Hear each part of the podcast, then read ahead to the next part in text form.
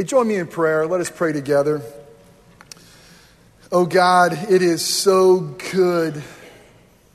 It is so good to be in your presence and to be able to call you our God and to know the reality that in the midst of a shifting life and a shifting and crazy world, with so many things around us that, that cause us to, to focus on them and, and give us great fear, it is, it is so good to be able to come into your presence, into your house, and remember that you, O oh God, O oh triune God, are our solid rock. And that sinners like us, that you have redeemed by the blood of the Lamb, Jesus Christ, your Son, our Savior, that we can gather in your presence as your beloved. And on Christ, no matter what around us is shaking, we can stand. Father, you are truly a holy, holy, holy God. And we are not. And yet, God, we thank you for the joy of, of coming into your presence because of the work of your Son and the power of your Spirit. Now, God, come and come and speak to us. Oh, how we need to hear from Father. Oh, how we need to hear that you love us and that you're with us. Oh, how we need to have your voice in our ears and our minds and your, your, your arms around us so we won't be afraid so we won't lose focus in our grip and our way. God, would you come and would you quiet our souls so we can hear from you? God, I have nothing but Jesus, but He's everything we need. So show us Jesus today. We pray in Christ's powerful name. Amen. It is so great to be with you. I've missed you for the last three weeks. Katie and I have decided there's no greater place to be on a Sunday than at Orangewood. Is that not true? This place is amazing. I, I love our worship, and uh, it's just awesome to be back. A couple of weeks ago, I preached in a barn. That's kind of cool. But even though barn acoustics, it just doesn't rival uh, worshiping here with the Orangewood family. Uh, many thanks to the elders, to the deacons, to the staff for holding down the fort so well. Many thanks to you for being an amazing body of Christ. Uh, many thanks to uh, David Outing, uh, Bishop David Outing, not a bad preacher. A few more times, he's going to get it. Uh, he's awesome. I know many of you uh, loved hearing from him. And Steve Brown, not bad. that amazing voice of God. And again, it's such a joy to be able to have my pulpit filled with these men of God. And I know you were well fed and um, Really excited that they were here for you, but clear them on out. It's my turn, and I can't wait, all right? And so I am so excited. So remember, it's Steve Who and David, what's that guy's name again, all right? I'm back, and I'm so glad to be back with you. Hey, we're back in Nehemiah. Uh, we've been through Nehemiah for quite some time, so hopefully you got your Bibles there. And again, we probably need to kind of remind ourselves where have we been? Uh, what is happening? Uh, if you're new to us, or maybe you're a guest here this morning, uh, you kind of find us today kind of middle of a story. But for all of us, maybe it's like picking up a novel we haven't read for a while. I don't know about you. I have that tendency. I usually read two or three books at a time. Oftentimes, I got to pick one up, say, oh yeah, what was happening again? And kind of go back and, and do a little reading to be mindful of what was happening. But let me tell you a little bit about Nehemiah. Uh, Nehemiah had a pretty cool job. He was a cupbearer. Um, probably no one here is a cupbearer, but uh, he was a cupbearer for the most powerful man of his day, uh, king of Persia, uh, Artaxerxes. Uh, that's an easy name to pronounce. But he was kind of like a, an inside man. As a cupbearer, uh, he had he was like a cabinetman, and he had access to the most powerful man in the world. And he lived in a time where his people, the Jewish people, God's people, uh, they were in exile and things weren't going real well. Um, God had raised up Ezra and others to, to go back to Jerusalem and build a temple. And now it was Nehemiah's turn to go back, uh, to go back to Jerusalem and build a wall. It's really cool because Nehemiah said, God was with me. You know what he really said? He said, God had his hand on me. Have you ever had that? I, I just love those moments of closeness with Jesus where I just could feel his, his presence. And, and, and God's hand was on Nehemiah. He goes, you know, I want you to go back. I want you to go back and I want you to build a wall. That doesn't sound like that's a great task. Can't go back and build a wall. But a wall around Jerusalem was a big deal, especially in the ancient Near East. You got to have a wall. If you don't have a wall, you're nobody. Um, the closest town to where we stayed on vacation, about 20 minutes away, doesn't even have a stoplight. Can you call it a town? I mean, really, I mean, you kind of talk about that town, Moravia. It doesn't even have a stoplight. You kind of like, you say it with reproach. And that's what you say about Jerusalem. It doesn't even have a wall. And those people have been so torn apart. They don't even have that. There's a ton of reproach with that. So he went back and rallied God's people to build a wall, but also for protection. If you didn't have a wall, you know, you don't have protection. Um, just think about Norway this last week. I mean, how tragic was that story? And those kids on that island and not having protection um, and, and, and, and being subject to what they were subject to. Well, this was happening to God's people. So uh, God raised up Nehemiah. He goes back and he rallies the troops. But it wasn't hard because, you know, they've been losing a lot. Do you ever notice that when you lose a lot, you start to feel like you're a loser? I mean, losing sometimes begets more losing. And if you're losing right now in life and you're on a really bad streak, like the Mariners 0 14 or whatever, sometimes you just feel like that's what we do. We lose. That's what God's people were feeling like. This is what we do. We don't succeed, we fail. So, in the midst of that, Nehemiah had to lead them. And I tell you what, overcoming that was very difficult. But he had to lead them. And by God's grace, and listen, it wasn't about Nehemiah, it's always about God. He's always the hero in every story always reports to, uh, points to Jesus. But amazingly, in 52 days, these guys who felt like they were losers, these men and women, they raised up and man, they did amazing work. And we come to the end of the story, and we're really close because all the walls are built. All they got to do is put those gates in and the doors on. You know that last little bit? You know when you got a job and it's just sometimes that last little bit just to finish? And it's, it's Nehemiah's enemies that have always been there. Uh, Roy read them, and they, weird names Sanballat, uh, Tobiah, uh, Geshem. Uh, they've always been there. They're always they're irritants. They're just driving them crazy. And what they try to do, they try to scare the people so much they stop working. And now they said, "Oh my goodness, it's about ready to finish. We got to take out the leader. We got to go get him, and we got to threaten him. We're going to see how they, he is threatened. It starts off real easy. Why don't you come meet with me? Then he sends a letter of innuendo. Here, I know what you're doing. An open letter. Yeah, whatever. So everybody will know. And then he hires a false prophet and says, "They're going to kill you tonight." Why? Because enemies of God hate God's work. Do you know that? Do you know there's an enemy out there that hates you living for Jesus? Do you know that? Do you know there's an enemy out there that hates this church succeeding? Do you know that? Do you know we're in the war? Do you know even right now? I mean, this is a long time ago, this happened, but you know that there's a battle rage. You know that, don't you, right? I mean, you see it in your own life, you know it in your own church, and there was certainly a battle winning. But let's, let's be mindful of one thing. Our God wins, amen? Our God wins, He always wins. Uh, we know that reality. He, he lets us go through junk I don't understand. He really does. And in his hand of providence, there's some things that happen. I'm like, whoa, God, how'd you allow this in? What are you doing? But the bottom line, don't forget, our God wins. We're going to focus there. Always wins. Our, our, our, God has conquered death. Our God has conquered sin. Our God is for us. Who can be against us? I mean, there's such good news here. And, and we're going to deal with something uh, about that reality because what is happening is fear. Do you know how powerful fear is? Do you know how powerful fear is in your life? Have you been ever absolutely debilitated by fear? Fear? I mean, has there been a report from the doctor that absolutely paralyzed you? Has there been words about your kids that just, you, you just couldn't move? Have, have you seen or heard something before that you're just, I mean, stop in your tracks? Man, is fear powerful. I tell you what, the enemy knows it. He wants to use fear in your life and my life. He wants to use fear in this church to keep us from what he wants us to do. Do you know that? I mean, fear is one of his best weapons in his bag, and he loves beating us with it. And he wants us to stop and cower and, and not be noble and bold. So that's, that's where we find the story. We're going to see Nehemiah. How, how did Nehemiah overcome fear? How, how did he do it? Because his life was literally being threatened, and he was able to rise up and, and, and conquer it.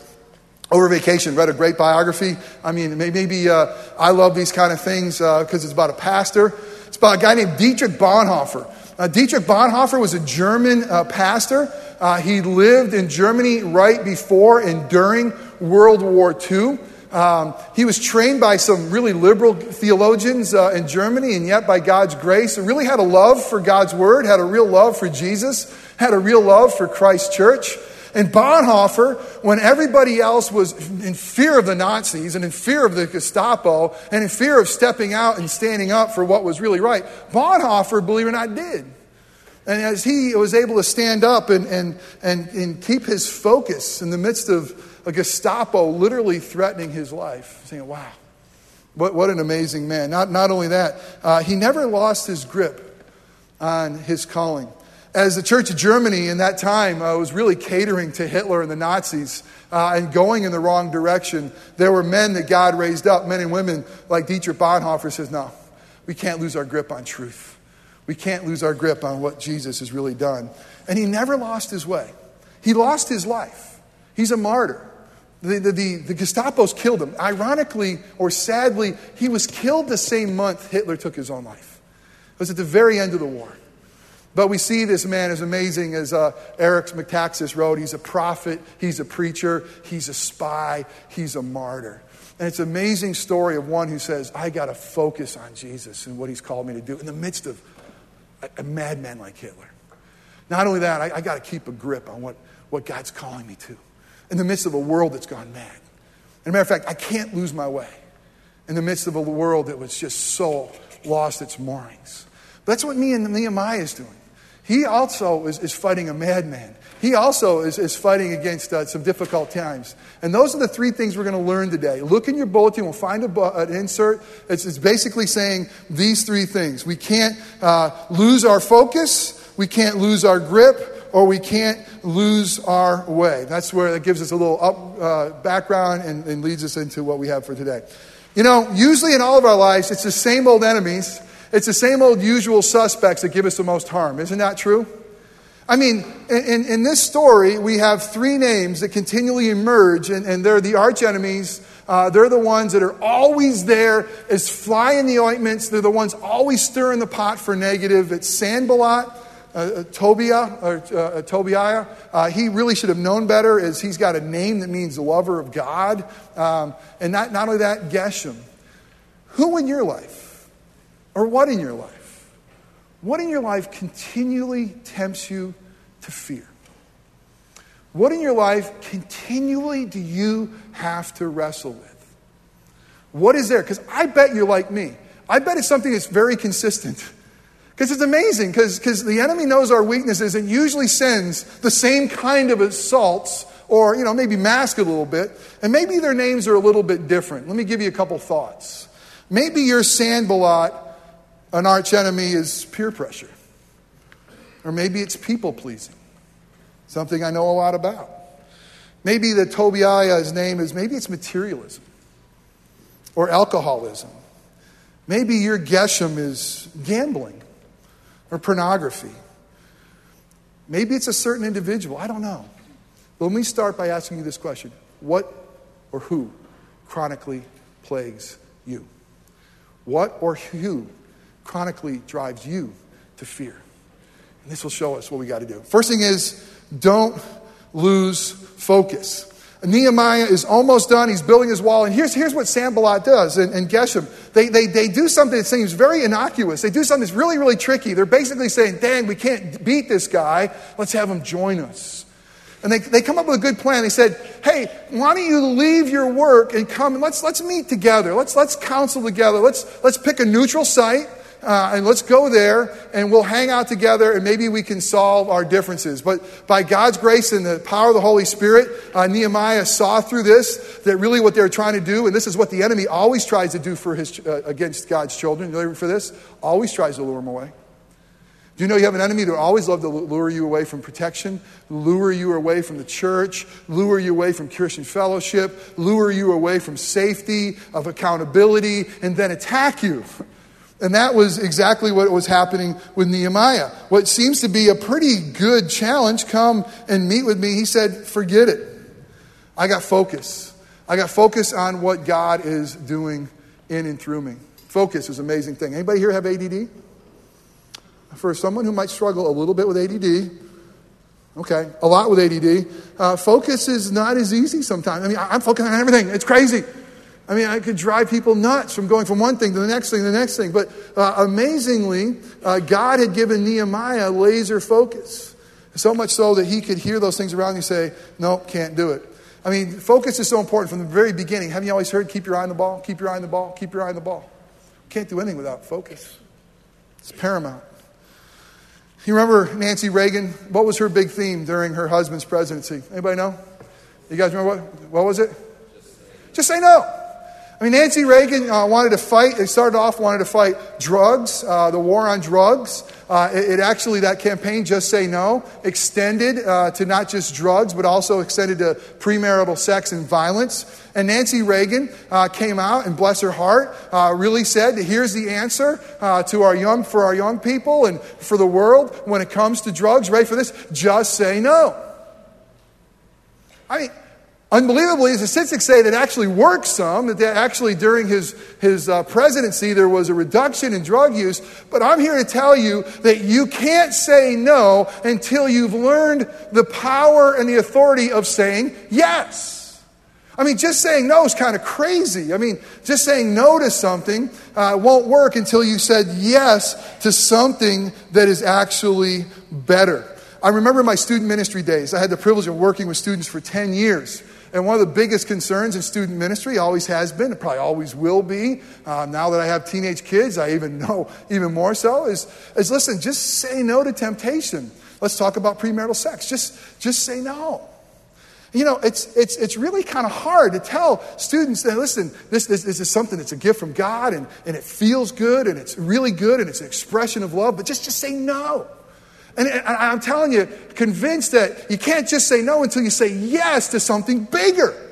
Yes, that, that listen, young people, that God's best for you is purity inside a marriage covenant that saying yes and believing that God's will for you, who made you, who gave you the gift of sex, uh, wants you to experience that in, in the bounds of marriage. And you can't say no until you have a dream or have a focus or, or have a passion of something better. Until you say yes. Yes to God's way. Yes to God's word. Yes to following after Him. If we tell our young people or we tell ourselves, just say no, it's not going to last. We're not that strong. We're not that good. The only way we're going to be like Nehemiah or others in the Bible who were able to say no is they had the power to say yes. God, I'm your man. I'm for you. I'm focused. He says, I can't do this. I, I love his answer. He was asked four times, Come and meet with me. Come and meet with me. No, no, no, no, no, no, no. Why? Because he said yes, yes, yes, yes, yes to God. But he says this He says, I'm doing great work and I cannot come. Listen, until you know what you're supposed to do, you don't know what you're not supposed to do. Do you hear that? This is so practical. Until you know what you're supposed to do, you won't know what you're not supposed to do. But by God's grace, when He reveals to you that passion in your heart, that calling in your heart, first and foremost to Him, but also vocationally, it gives you power. It gives you authority. All of a sudden, you can say, No, that's not my calling. That's not for me. Do you know that power of saying yes to Him? Do you know the power of saying knowing what God has called you to do so you can say no, what you're not supposed to do? But you can say, Well, wait a second. Nehemiah, he was doing a great work. Easy for him to say no. He was doing a great work, right? What was that great work again? He's building a lousy wall. Yeah, I know, it's important work. But you know one of the lies that the enemy wants to tell you?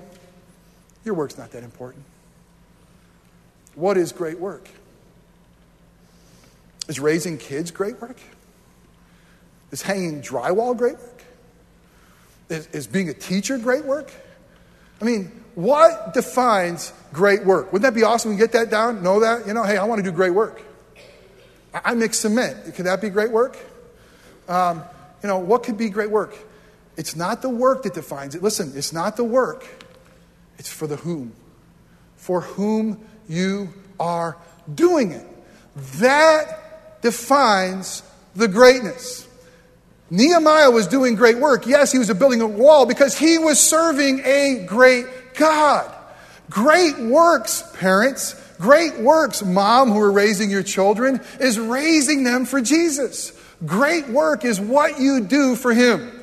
This is Ecclesiastes uh, 9, uh, verse 10 says this Whatever your hand finds to do it, do it with all your strength, whatever it is. Isn't that great?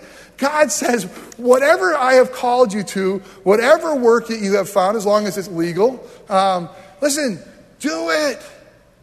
Colossians 3:23 makes this definition. Whatever you do, whatever you do. Lousy CPA an awesome attorney. That's not fair, Les. No lousy CPAs. They're all great CPAs. Whatever you do, whatever you do, do it for the Lord, not for man. How do we keep our focus? We say yes to God's calling in our life and do all things for Him. How do we keep our focus? How do we say no? What is going to knock us off of following hard after Jesus? He knows it. Listen, the enemy would love to tell you over and over and over again what you do doesn't matter. You're insignificant. It's not that important.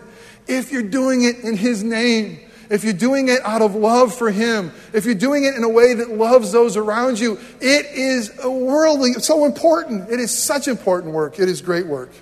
We must focus on what God has called us to do to keep us from doing other things. A couple other key things before we leave this point is this. We must make sure we do the most important thing more than the less important thing. This is going to be hard. This is going to be Holy Spirit help guide me. But this was probably a good thing for Nehemiah to go meet his enemies and restore some bridges. But he didn't sacrifice the lesser for the greater. And I'm telling you, that's a continual struggle we're going to have to have. Uh, are we doing the most important things? And it's so true with our children. Let's talk about that for a minute, okay? I mean, our children, do we not have eight zillion things for our kids to be involved in? How many activities are we going to have for our children? How many opportunities are they going to have? And if you're like me, I want them to miss nothing. I want them to experience everything. But eventually, you're taking the greatest and sacrificing it for the good. Does it make sense? As parents, you're going to be have a God-given call, helping your children make decisions, making sure that you're focused on what's most important, following Jesus, most important, honoring Him with all things, and sacrificing some less important things. And I tell you right now, I think the enemy's got us here. Because I think he's got us with an amazing amount of activities, an amazing amount of stuff. And a lot of good stuff is being sacrificed for lesser good stuff. Make sense? There's some tough calls there. Tough calls. I mean, I was on vacation. I get a call from someone beloved in this congregation. What do I do?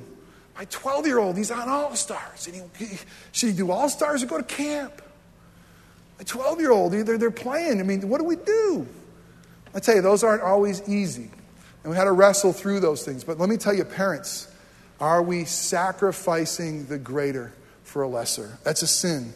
Uh, really, it's committing idolatry. Not only that, uh, true of our children, an enemy would love to lure you away to lose your focus. Just know if you're, if you're not in a Christian relationship, if you're not in a small group, the enemy would love to lure you away, and then you are more susceptible. Nehemiah wouldn't go, he wouldn't leave that safety. Is the enemy pulling you away? pulling you away from fellowship, pulling you away from accountability. You and I need that. Lastly, about this thing is this uh, careful focusing on yourself. I, am realizing, especially over vacation, uh, that we live in a day and time which so much of our Christianity focuses on ourselves. And, and even we could look at it in spiritual ways, like, how am I doing? And, and, and how am I feeling? And how am I processing this? And you know that oftentimes that I'm just sick of focusing on me. Are you sick of focusing on just all that? I think the way the enemy can really get under our skin and have us lose focus is we take our eyes off of him and all he's already done for us and his glory and take our eyes onto ourselves. It's amazing. Be careful. Listen, if our focus is God and our focus is one another, we're going to be great. God is going to make us more like Jesus, and it will be great. You see, amazingly, what Bonhoeffer did, Bonhoeffer lost focus for a minute. Bonhoeffer, right before World War II came, was breaking out, and it was imminent, had an opportunity to go to America to teach, and he took it. And Bonhoeffer said, You know what? The church is catering. I'm, I'm in trouble. Um, I'm going to get out while the getting's good. And he goes to America. He leaves to America and, and he has the safety of America and he gets here and he has no settling of his spirit. And God's saying to him, You got to go back. You got to go back. You got to go back. I've called you to go fight. I've called you to go stand. Your focus has got to be me in the midst of the storm. And he gets on a boat and he heads back to Germany, and it will cost him his life. And he had a chance to stay here and stay free. But he said, No, no, no, my focus is on serving my God. Bonhoeffer's cool. There's a greater one who came. Jesus, who, who left the comforts of, of heaven to come and fight the ultimate tyrant of Satan. He left heaven to come and to rescue us. And man, did Jesus had focus. He says, I've come to seek and to save the lost. I've come to give life and life abundantly. I've come to set the captives free. And my face is set like flint on doing my Father's work so I can rescue my own children. And I will put my life in peril. I will lay my life willingly down so I can rescue those who are lost, so I can defeat a tyrant. Bonhoeffer really just points us to a greater one named Jesus.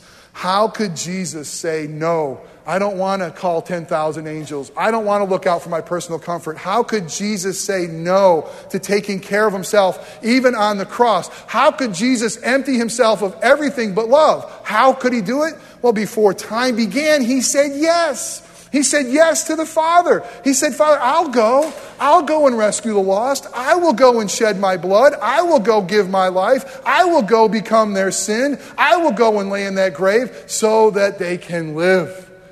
Why could he say no to other things? Because he said yes to the Father. Don't lose your focus. Don't lose your grip, is the second thing. Innuendo of doing wrong.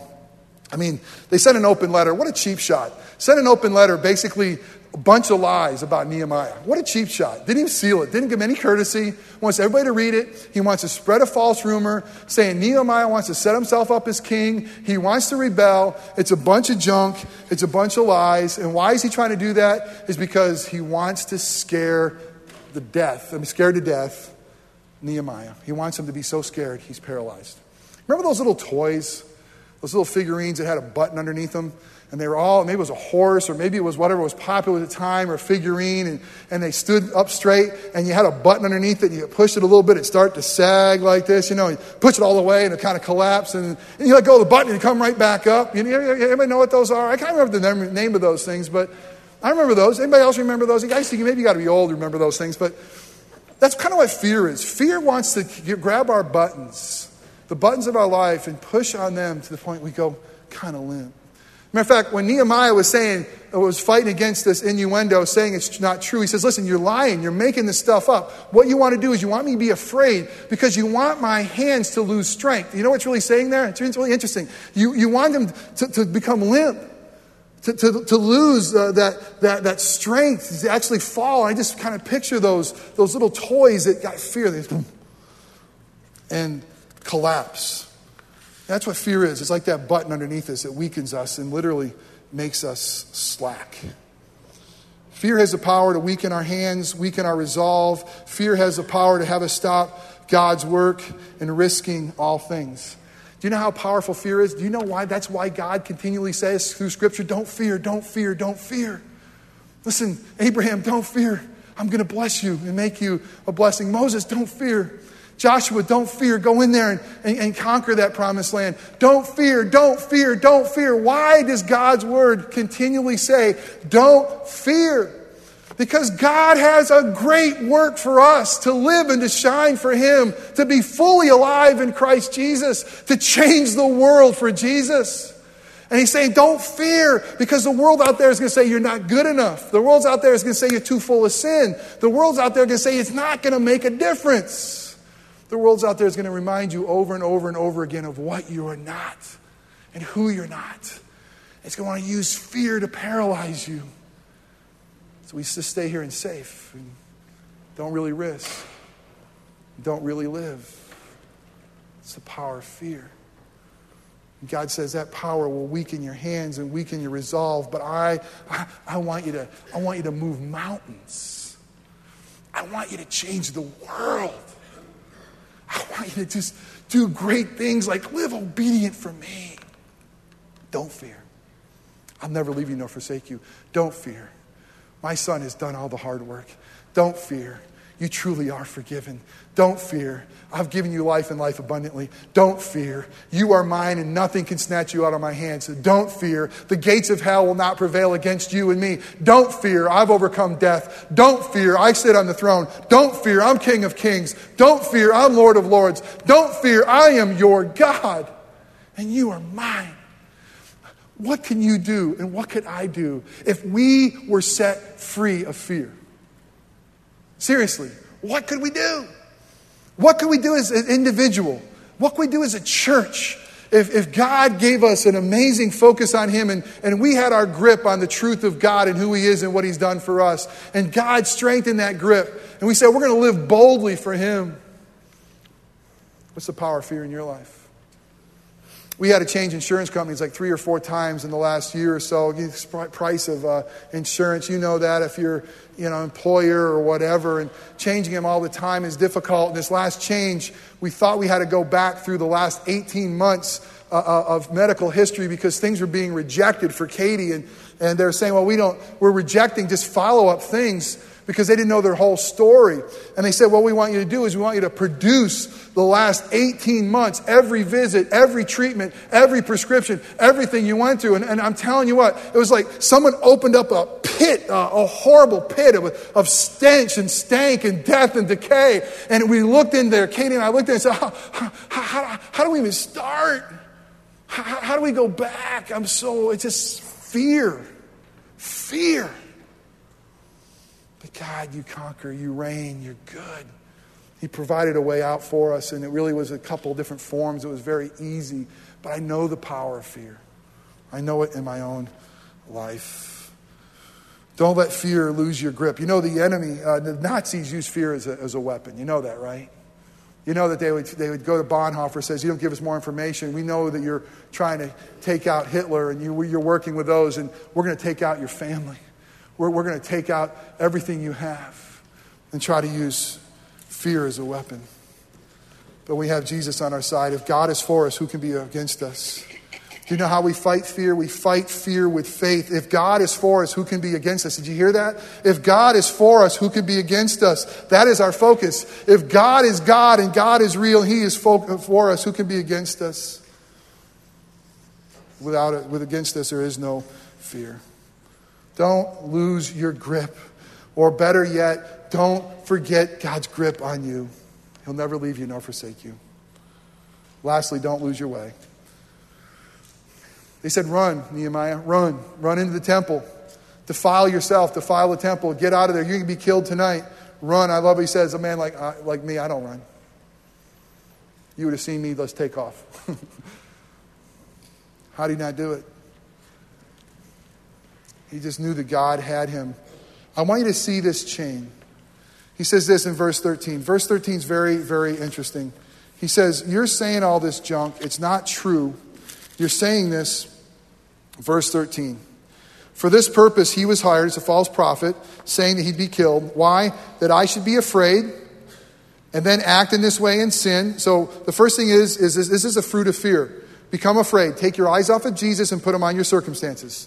The first thing that fear wants to do is take your eyes off of the God who loves you and makes you and redeems you. Take them off of Him and look at your circumstances around you. It's Peter taking his eyes off of Jesus and seeing the wind and sinking. And he says this, and then act on your fear and sin. What does that mean? Well, we don't trust God and we seek security in something else. It could be financial, it could be identity, whatever that is. It's idolatry. Become afraid, act on that fear, sin, look for something to help us apart from God. That what will that do? It will damage our reputation and then we'll be taunted because of sin. Did you see that? Isn't that the way Satan works? He tempts you. He leads you astray. We act that out, and guess what he does? The tempter becomes our accuser. He says, You're such a loser. You're so broken. That's an enemy who hates you, who will lead you astray and then beat you up for going astray. That is the fruit of fear. And the gospel of Jesus Christ frees us from all of that. Because our God says that in Christ Jesus there's no condemnation. Did you hear that? There's none. That our sins can't ultimately separate us from a holy God, that He loves us and He's for us and He's such a good and amazing God. And that gives us the ability to live for Him. Do you know Him? Remember who you are. The only way to beat fear, the only way is if you're a child of God, if you're not a child of God, you should be fearful because you're not under His protection and His love. And it's offered for you today. But remember who you are. If you, by God's grace, have invited Christ into your life, then God is for you and He's greater than whatever else you face. Who can stand against you? And remember what you believe. What is it you believe? What is it that Christ has done for you? I pray that God would give me these four things clarity, confidence, capacity, courage. May He give them to you and to us together. Remember who you are and remember what you believe. Who's your Sanballat? Who's your Tobiah? Who's your Geshem? What is causing you to live with your hands fearful? Focus on Jesus and let us live boldly the life He has for us. Let's stand and say, let's remind ourselves, what is it that we believe? Let's remind ourselves that through the uh, reading of the Apostles' Creed. Let's read together. I believe in God the Father Almighty, the creator of heaven and earth, and in Jesus Christ, his only Son, our Lord, who was conceived of the Holy Spirit and born of the Virgin Mary, suffered under Pontius Pilate, was crucified, died, and was buried. He descended into hell. The third day he rose again from the dead. He ascended into heaven and sitteth at the right hand of God the Father Almighty, whence he shall come to judge the living and the dead. I believe in the Holy Spirit, the holy Catholic Church, the communion of saints, the forgiveness of sins, the resurrection of the body, and the life everlasting. Amen. Continue standing.